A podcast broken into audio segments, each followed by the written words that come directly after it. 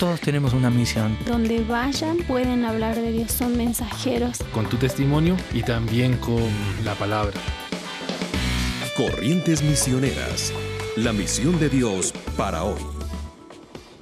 Toda persona con un llamado misionero necesita prepararse. El pastor Kerry Olson, movilizador, recomienda.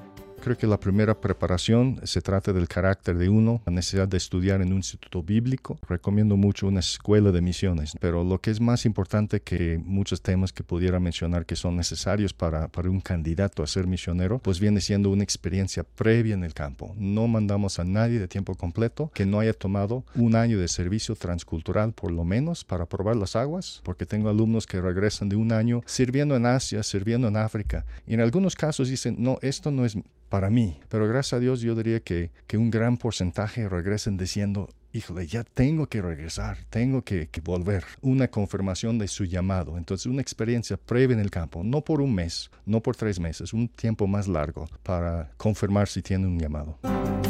Candidato a misiones debe prepararse, estudiar doctrinas bíblicas importantes sobre misiones y otros idiomas, desarrollar sus dones en la iglesia para ganar experiencia que le sirva en el campo misionero. Además, tener una profesión u oficio y tener una experiencia cultural con un grupo diferente. Para empezar, se puede buscar a un grupo étnico que viva en la misma ciudad, pero lo más importante es ejercitar el uso de los sentidos espirituales, como el discernimiento espiritual, el poder escuchar con claridad la voz de Dios, practicar la oración, intercesión, ayuno, adoración y estudio de la Biblia. Con una buena preparación el misionero podrá mantenerse en el campo. Corrientes Misioneras, una producción de Corrientes, Centro de Entrenamiento Misionero asociado a HCJB.